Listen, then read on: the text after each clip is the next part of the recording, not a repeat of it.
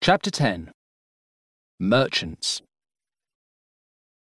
For God and Profit. Personal motto of Tuscan merchant Francesco di Marco Datini.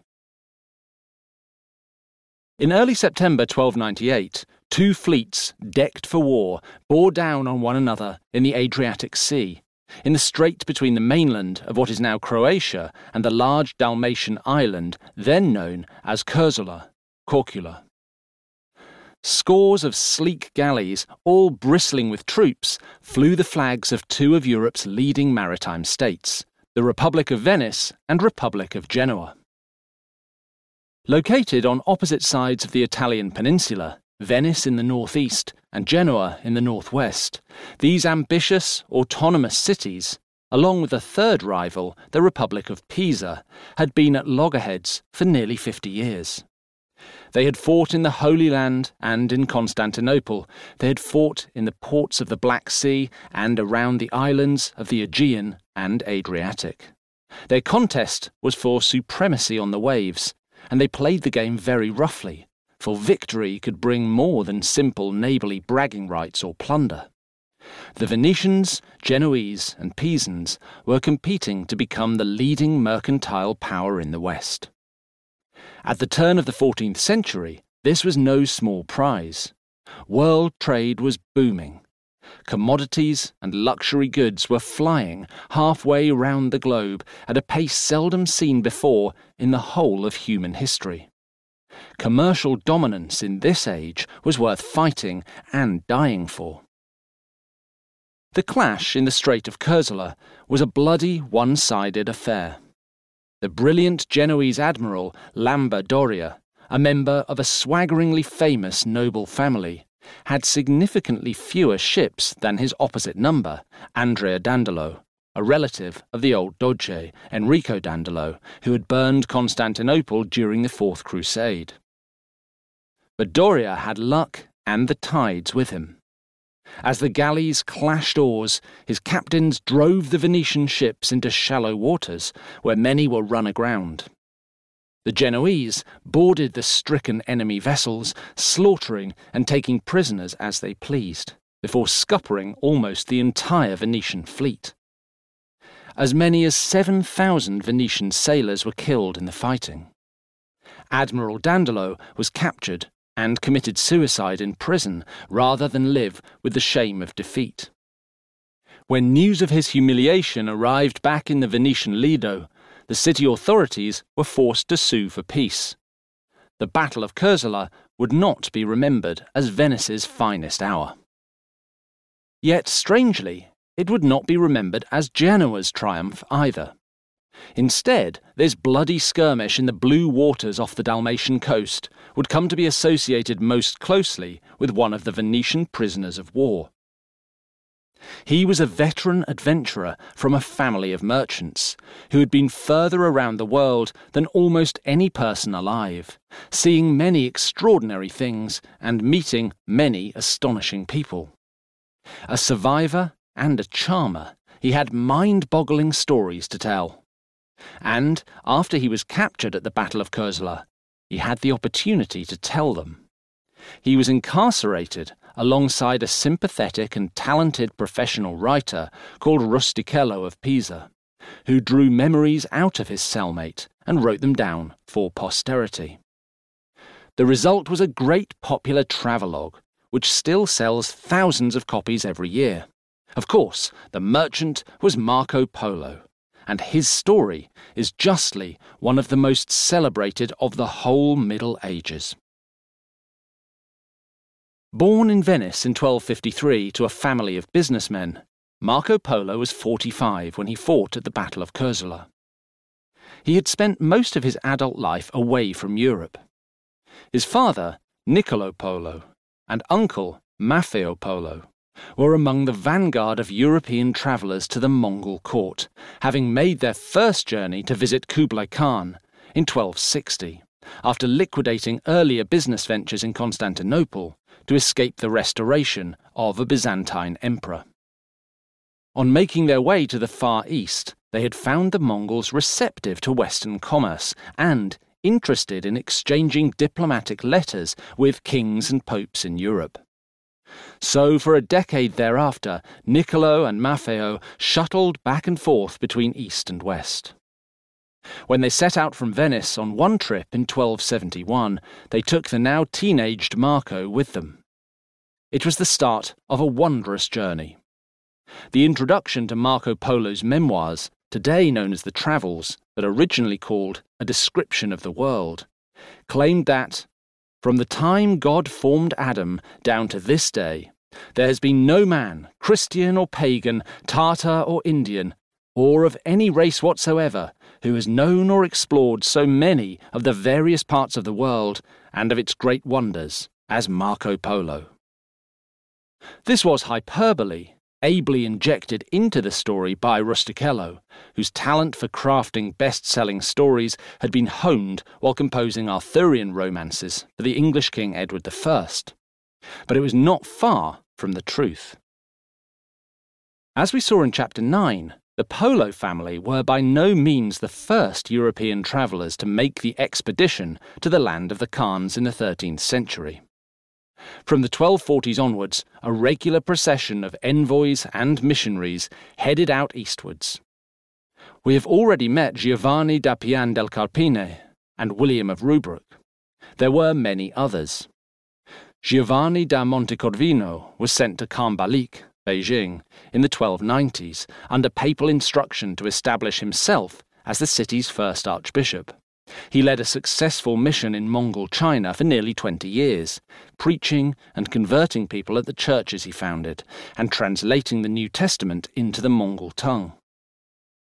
Around the same time, Thomas of Tolentino toured Armenia, Persia, India, and China, preaching relentlessly until he was tried and executed for blasphemy in Thane, today part of the greater metropolitan area of Mumbai for telling the Muslim authorities he believed Muhammad was burning in hell.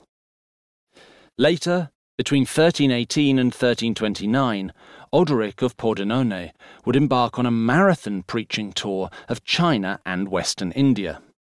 Giovanni de Marignoli was sent as spiritual adviser to the last Yuan dynasty emperor between 1338 and 1353. Yet Marco Polo differed significantly from these other travellers. Almost without exception, they were friars, Dominican or Franciscan holy men, whose chief responsibility was to the Word of God and the well being of the Latin Church, and for whom the hardship of the journey was part of their spiritual calling. But while the Polos were Christians, they were no churchmen. They did not venture thousands of miles from home to save souls. Rather, they were merchants, traders who sought profit, specifically by selling precious stones to wealthy Mongol princes and freelancing as intermediaries in business and international diplomacy. What was more, they were Venetians, citizens of one of the most ruthless and outward looking mercantile states in the West. Marco's adventures in the East represented something rather different to the friars he went east in search not of salvation, but gold. The Polo's journey east took them along a broadly familiar route. In 1271, they sailed from Venice to Constantinople and crossed the Black Sea, disembarking at Trebizond in Armenia. A long overland trek on camelback across Persia took them into Central Asia, and onwards to the Khan's summer palace at Shangdu, sometimes called Xanadu where they arrived after three and a half years of travel. This opulent residence, built in marble and decorated in gold, was home to many bizarre and exotic hangers on, including sorcerers who sacrificed live animals, ate the flesh of condemned criminals, and played conjuring tricks at mealtimes, along with thousands of bald headed ascetic monks who worshipped fire and slept on the ground. And it was also, of course, the seasonal home of Kublai Khan himself, grandson of Genghis. The mightiest man, whether in respect of subjects or of territory or of treasure, who is in the world today or who ever has been. These were Marco's words, and well might he have sung old Kublai's praises. For it was he the last of the great Khans, who gave Marco the opportunities that changed his life for good. Young, tenacious, clever, culturally sensitive, and confident in strange surroundings, Marco caught Kublai Khan's eye as soon as he was presented at court, and was given a place among the Khan's attendants of honour. This was a huge step into the unknown, but Marco thrived, not least thanks to his facility with learning new tongues. He acquired a remarkable knowledge of the customs of the Tartars, claimed the travels, and mastered four languages with their modes of writing. While Niccolo and Maffeo busied themselves trading jewels and gold, Marco was employed as an itinerant civil servant, trusted by the Khan, with all the most interesting and distant missions, transacting official diplomatic business while keeping a keen eye out for the oddities and peccadilloes of people in the furthest reaches of the Mongol Empire, about whom Kublai Khan would always quiz him when he returned to court. The colourful tales Marco collected for Kublai provided the bulk of the travels and just as they entertained the Khan, so too they dazzled Europeans, with descriptions of many of the great cities of eastern China, Burma, Malaysia, Sri Lanka, West India, and Persia, alongside stories about Russia and the region of darkness, a place where pale faced tribes lived in semi permanent night, trapping wild animals for their furs.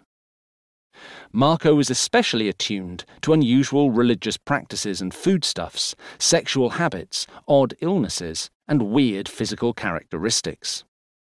He also had a keen eye for flora, fauna, and topography. But nothing caught his eye so much as commerce. Although his father and uncle were more directly involved in the Polo's actual business ventures in the Mongol Empire than he was, Marco never lost his own Venetian's eye for profit. Almost everywhere he went, Marco took note of business opportunities. He discovered that Sheberghan in Afghanistan exported the best dried melon sweets. The countryside around Balkh, also in Afghanistan, yielded incredible rubies whose production and sale abroad was strictly limited in order to keep prices high. In Kashmir, he said, coral was sold at a higher price than in any other part of the world. Hami, in northwestern China, had a booming economy based on pimping and prostitution. A place he knew as Suzhou, in China's modern Gansu province, abounded with a delicious variety of rhubarb, and the merchants who procure loadings of it convey it to all parts of the world. Gaozi produced wonderful gauze and gold cloth. The best camphor was from Java. The finest pearls were fetched by professional oyster divers in the Palk Strait between India and Sri Lanka. Kollam, in the Indian state of Kerala, produced great indigo dyes, which could eventually be sold at premium prices in Europe.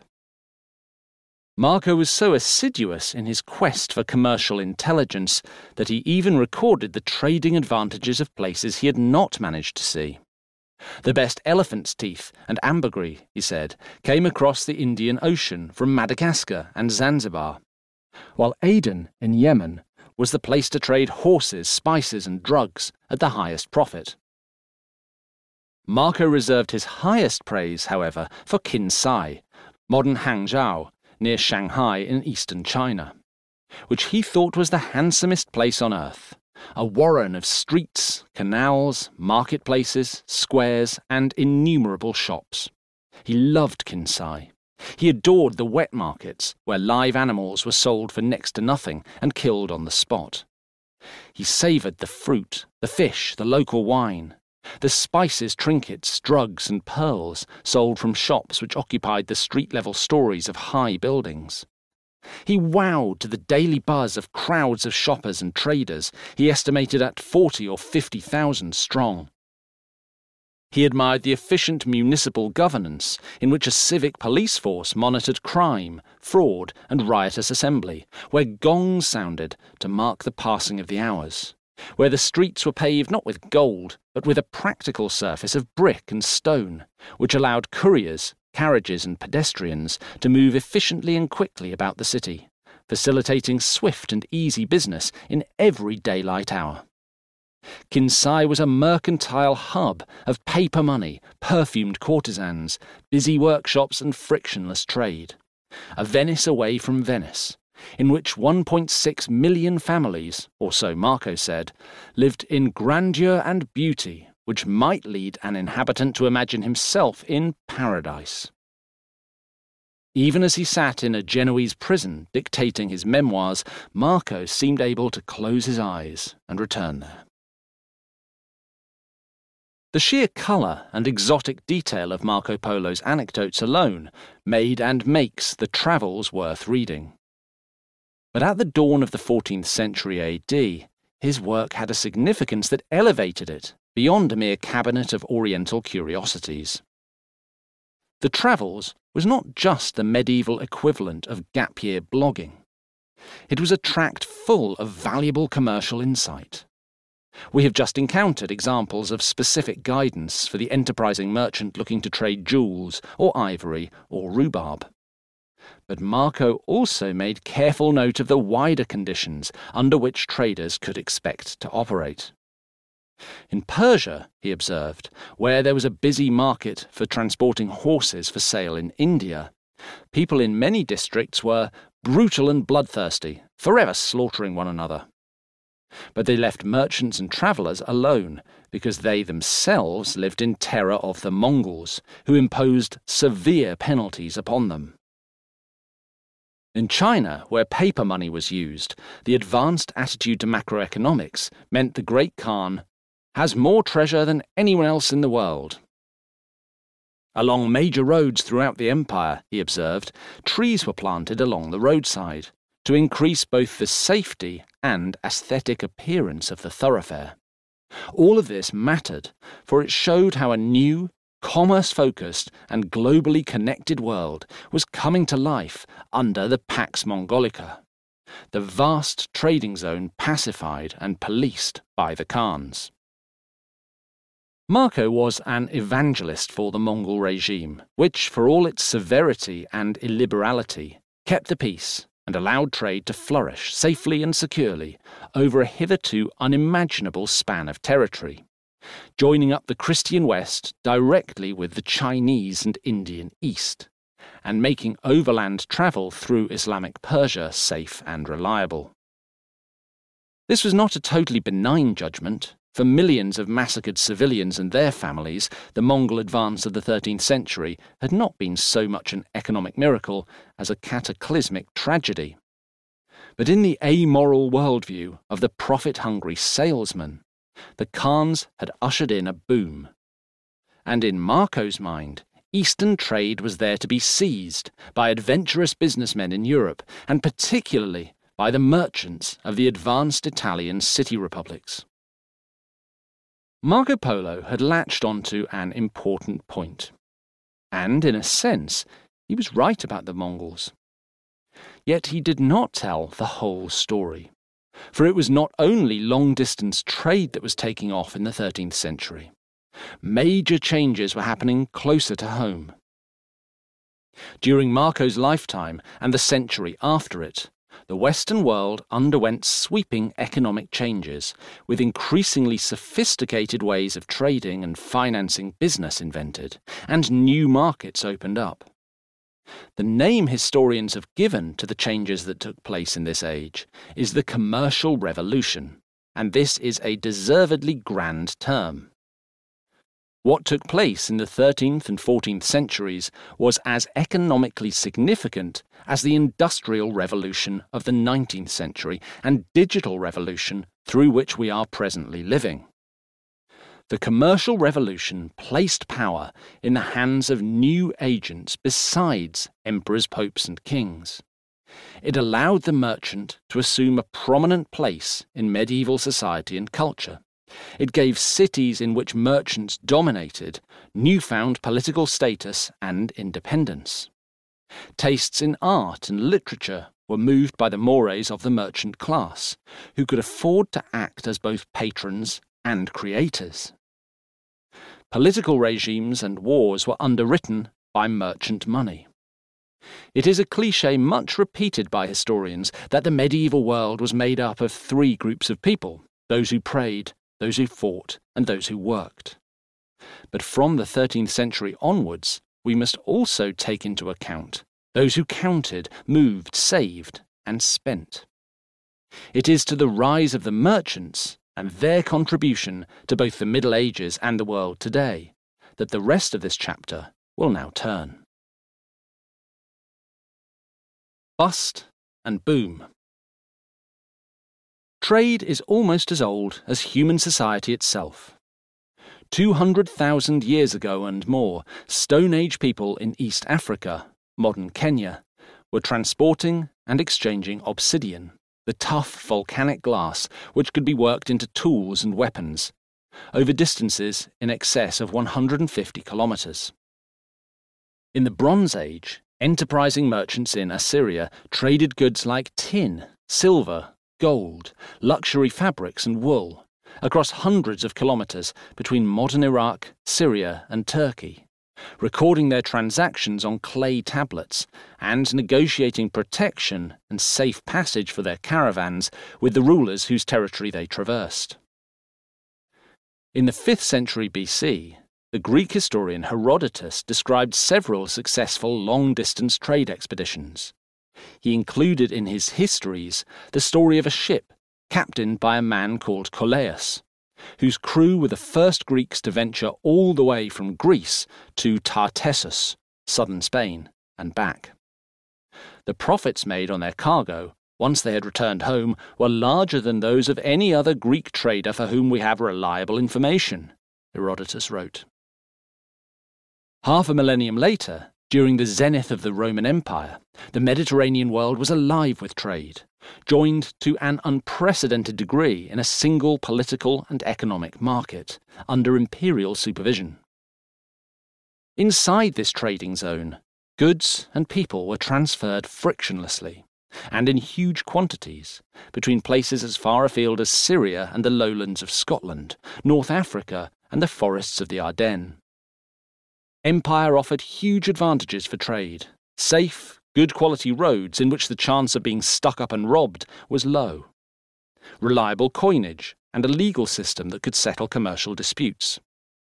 And it allowed regular people to participate, as farmers produced grain to feed armies, wealthy townsfolk sought expensive pottery and imported spices, and workshops and households demanded slaves to do their dirty work. Interestingly, despite the sheer amount of trade that took place by land and sea, particularly during the first two centuries of empire, the Romans did not hold merchants in especially high regard. Buying and selling was not a profession considered fit for a patrician, and the economic life of the upper classes was usually focused on managing their country estates. Beyond tax collection and coin minting, the financial tools of the Roman state remained relatively underdeveloped. Still, as would be starkly clear in retrospect, Roman emperors oversaw a trading bloc that was uniquely powerful and diverse in its own time, and which would be badly missed when the empire fell apart. For Roman trading relied on Roman unity.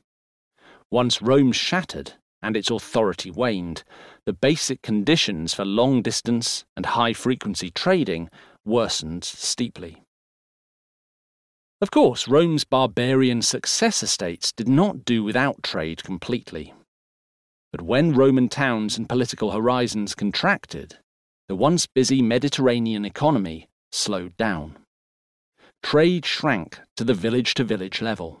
Long distance exchange between the post Roman West and India and China was complicated by political and religious upheaval in the Middle East and Central Asia, not least the Byzantine Persian Wars, the rise of Islam, and depredations of the Magyars in Eastern Europe. Luxury goods became more difficult to import. Global trade stalled considerably, and so did regional trade around the Mediterranean and the former Roman provinces. Compared to the rest of the known world, from the 6th century onwards, Europe became a commercial backwater, with little to export except for Baltic furs, Frankish swords, and slaves. Although it would be misleading to write off the whole of the early Middle Ages as a dark period in which all business receded to nothingness and human progress went into hibernation, in the grand scheme of Western history, it was a period of stagnated economic development, which lasted several hundred years. Slowly, however, business recovered. From around the year 1000, Europe's population boomed in tandem with a surge in agricultural production. The medieval climate optimum was kind to farmers, and huge new tracts of land were brought under the plough through forest clearances and marsh draining. Territory was seized from itinerant pagan Slavs and put under Christian ploughs, a process which started with the Carolingians and continued under the Crusaders. New farming technologies were developed, with heavy ploughs improving soil quality and the three field crop rotation system preventing soil exhaustion. Shipbuilding also improved, making long voyages by sea safer and faster, whether those voyages were for Viking style slave taking and monastery plundering, or buying and selling goods in foreign markets. And from the time of Charlemagne onwards, Western Christian monarchs slowly began to stake their claims to ever larger kingdoms, subjecting them to deeper mechanisms of royal control and governance, which, in theory at least, made longer overland trading journeys safer and more secure. As trading networks began to extend further afield, so institutions appeared to help make business easier. In the 11th century, markets began to grow and expand in towns across Europe at predictable times of the week, month, or year. Here, surplus grain could be exchanged for wine, leather, worked metal, or livestock, which was distributed by travelling traders. Over the next 200 years, markets and fairs, originally markets associated with a religious festival or holiday, became an increasingly important part of economic life in Europe. With the rise of the market came a surge in coin production, along with the silver and copper mining required to mint coins. Meanwhile, basic financial services came to be offered in the growing towns and cities across the West, especially through Jewish commercial networks. Between the 9th and 11th centuries, Jewish people all over the West became prominent in money lending, as well as long distance trade, carrying commodities like salt, cloth, wine, and slaves throughout the old Roman world.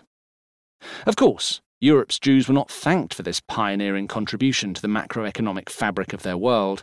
Rather, they were the object of suspicion, derision, and bursts of violent persecution, which accelerated during the Crusades and crescendoed in the late 13th century with waves of pogroms and expulsions throughout Western Europe. Nevertheless, the Jewish contribution to the great medieval economic revival was significant. Slowly but surely, then, around the turn of the millennium, Western economies began to spring noticeably back to life. One of the most famous trade hubs to emerge in the reinvigorated medieval world could be found in the county of Champagne, east of Paris. From the 12th century, this county, which clung fiercely to its independence from French royal oversight, became home to an annual series of trade fairs. There were six main fairs, held in the four towns of Lagny, Bar-sur-Aube, Provins, and Troyes, according to a calendar in which each fair lasted six to eight weeks. These were much more than bazaars for the people of Champagne to visit for their weekly shopping.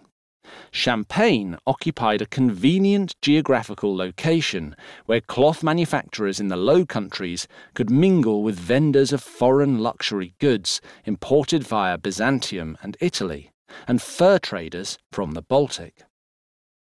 All who attended were protected by the authority of the Counts of Champagne, who, by licensing the fairs, also took responsibility for ensuring they were kept free from swindling or brawling and seeing that there was a fair process for resolving disputes and pursuing those who welched on their debts.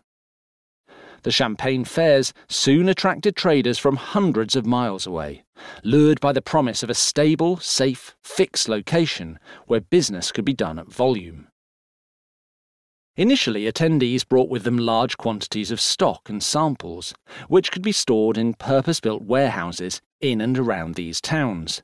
But as time went on, the Champagne fairs would evolve into something closer to what we would today call a stock exchange, with currency, credit, and contracts changing hands, and real goods being delivered, or not, at some future moment with much business being done by specialist agents on behalf of wealthy companies, banks, and governments.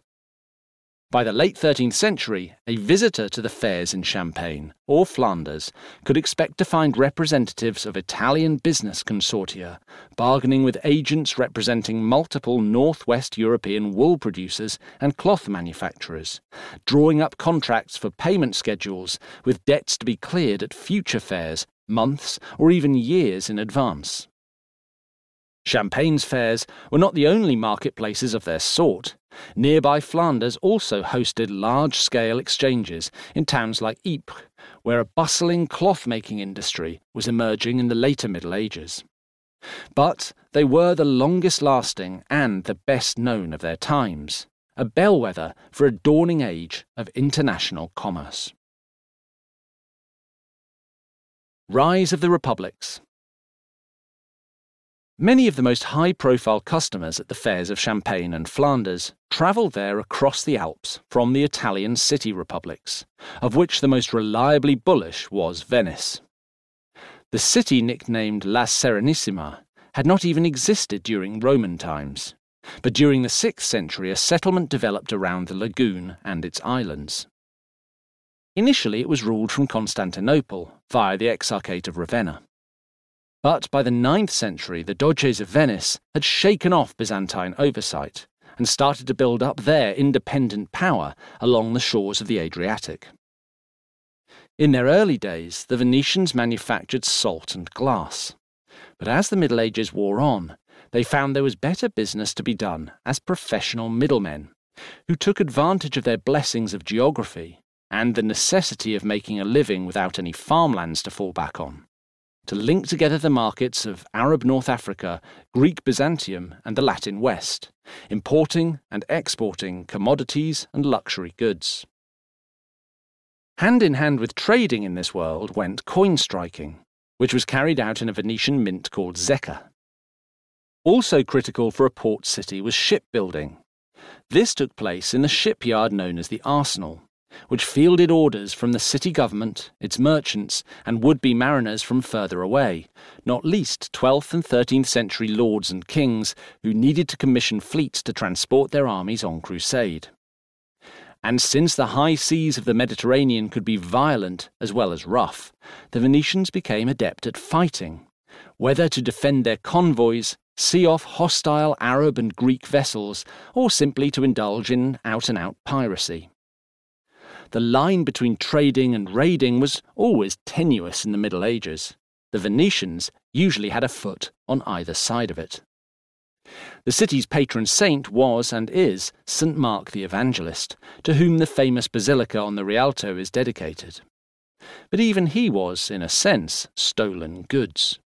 In 828, a pair of Venetian merchants thieved Mark's relics from the Egyptian city of Alexandria smuggling the saint's bones through customs inside a barrel of pork, which they trusted, rightly, the Muslim inspectors would not investigate too closely. Around the turn of the millennium, Venice and a handful of other Italian cities, mostly on the coasts of the Long Peninsula, began to experience economic liftoff. The motor for their success was their innate sense of adventure. Rather than simply trading from within their own city walls, colonies of Italian merchants set up shop in every other significant trading city that would have them, usually living together as neighbours in protected quarters, where they were allowed to observe their own religious rites, use their own weights and measures, and claim immunity from a raft of local taxes and tolls. Their favoured status and insular expatriate lifestyle did not always win them friends, and murderous riots against Italian merchants were a regular event throughout the later Middle Ages. In 1182, Constantinople witnessed the dreadful Massacre of the Latins, when tens of thousands of Italian merchants were murdered or enslaved in a frenzy of anti Western bloodletting encouraged by the imperial government. On that occasion, the papal legate's head was cut off and dragged through the streets, tied to a dog's tail. So trade was not without risk, but the reward was evidently worth the danger which was why, during the 11th and 12th centuries, Italian merchants fanned out across the West. In the ports of the eastern Mediterranean, they did business with Turks, Arabs, and other merchants working the Silk Roads into Central Asia, a state of affairs made considerably more lucrative once the Crusader states were established in Syria and Palestine. The Black Sea where the Genoese had a special interest, gave access to the Balkans, Asia Minor, the Caucasus, and the lands of the Rus. During the 11th century, Pisan merchants took a keen interest in the ports of North Africa, and Pisan ships sent troops to sack both Carthage and Mahdia to attempt to permanently yoke them to Pisa's rule. Meanwhile, traders from a fourth Italian city republic, Amalfi, could also be found in most major Mediterranean ports, although their prominence sharply waned from the 1130s after they were defeated in a war with Pisa. There was intense competition between the Italian city states, and none of them were ever overburdened by moral compunction. During the 13th century, Genoese traders in the Black Sea port of Kaffa struck a deal to run slaves captured in the Caucasus by the Mongols to the Mamluk rulers of Egypt, shipping them to the Nile Delta via the Black Sea and Mediterranean, whereupon the slaves would be forcibly impressed into the Mamluk army. Effectively, this meant that the Christian Genoese were directly responsible for supplying workers to a power that was doing its best to crush the Western Crusader states of Syria and Palestine. Meanwhile, although Venice had no slaves to trade with the Mamluks, they cultivated exclusive trading arrangements between Alexandria and Western ports, ensuring that the Mamluk state took a juicy share of the profits of long distance trade between the Far East and Europe. Both Venice and Genoa thereby profited handsomely from supporting the Egyptian economy and military, at a time when the stated goal of Egypt was to wipe the Crusader states off the map. None of this stood up very well to ethical scrutiny. Yet then, as now, markets seldom suffered pangs of conscience. And neither did merchants. By the time of the Mongol conquests, when Marco Polo was enjoying his adventures at the court of Kublai Khan, Italy's city states occupied the box seat in Mediterranean trade, and were naturally placed to benefit from the opening up of commercial routes to the Far East. The Persian historian Atamalik Juvaini wrote of the Mongol Empire that fear of the Khans made the roads so safe that a woman with a golden vessel on her head might walk alone across it without fear or dread. The Italians did not carry gold vessels on their heads, but they took full advantage of conditions nonetheless. Yet at the same time, the travels of Marco Polo and others like him had demonstrated the one major hurdle that faced would be Eastern traders sheer distance. It had taken the Polo family three full years to make their way from Venice to China. The physical toll this took on a person, no matter how well provisioned they might be, was enough to make anyone think hard about making the journey more than once. The same was true on a smaller but still significant scale of trade everywhere. The merchant stood a far better chance of making profit if he could stay in one place and let others move goods on his behalf. This was where the other side of the medieval commercial revolution came in. During the 13th and 14th centuries, new financial tools and institutions emerged, which could help businessmen realize the goal of making money without traipsing relentlessly around the world in person. These new money making devices lent merchants enormous power, both in their hometowns and beyond. The best way to understand how this worked is to unpack an example from the height of the commercial revolution. when the power of mercantile money forged the political shape of a kingdom. The merchants in question were wool trading bankers from the city of Florence. The realm was the Kingdom of England.